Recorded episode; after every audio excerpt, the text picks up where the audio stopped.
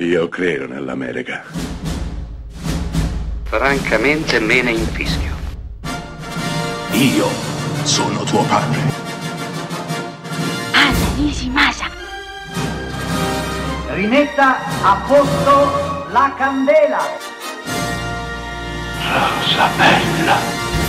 Ci sono film che per eh, ragioni insondabili apparentemente inspiegabili, quasi folli, diventano dei piccoli casi, escono al cinema e grazie al passaparola diventano famosissimi, amatissimi, incassano tutto quello che possono e poi fuggono nella notte senza quasi più far parlare di loro. Beh, non è proprio questo il caso, ma circa. Nel 2002 il mio grosso grasso matrimonio greco, scritto e interpretato da Nia Vardalos era il film che dovevi assolutamente aver visto.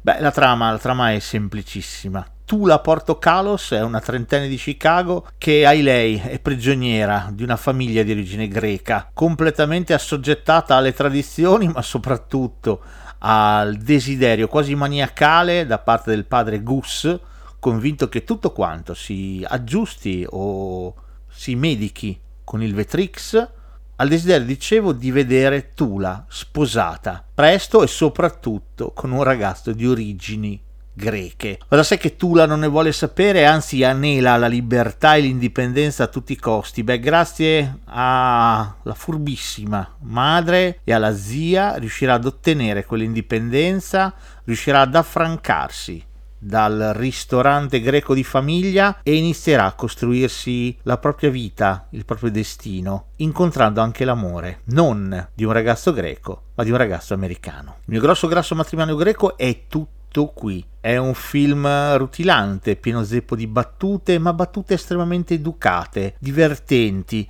Non è un film che scontenta praticamente nessuno, anzi, coccola tutti i tipi di spettatore e a tutti regala indistintamente un sorriso.